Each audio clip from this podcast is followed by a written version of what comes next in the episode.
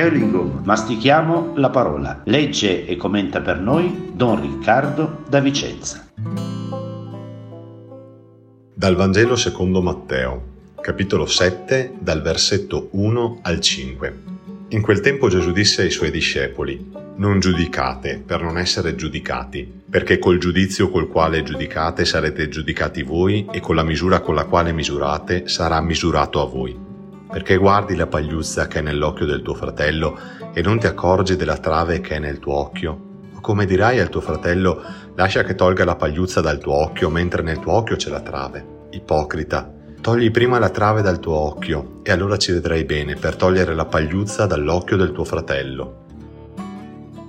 Di che cosa tutti abbiamo paura? Tutti abbiamo paura di essere giudicati e a volte veniamo schiacciati da questa paura, veniamo schiacciati dalla paura del giudizio che gli altri hanno su di noi.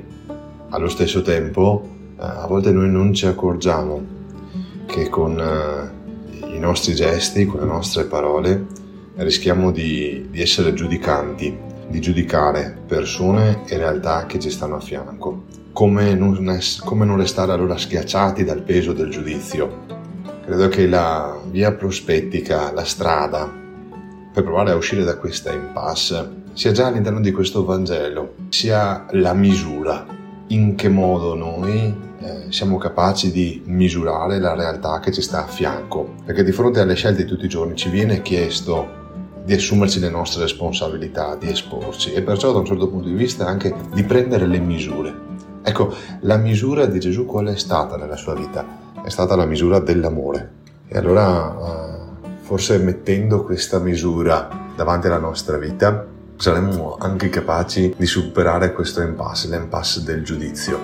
Se con amore guardiamo la vita, se con amore ci lasciamo guardare, se con amore ci permettiamo di entrare nella vita degli altri, forse saremmo anche capaci di superare la fatica del essere giudicati del giudicare.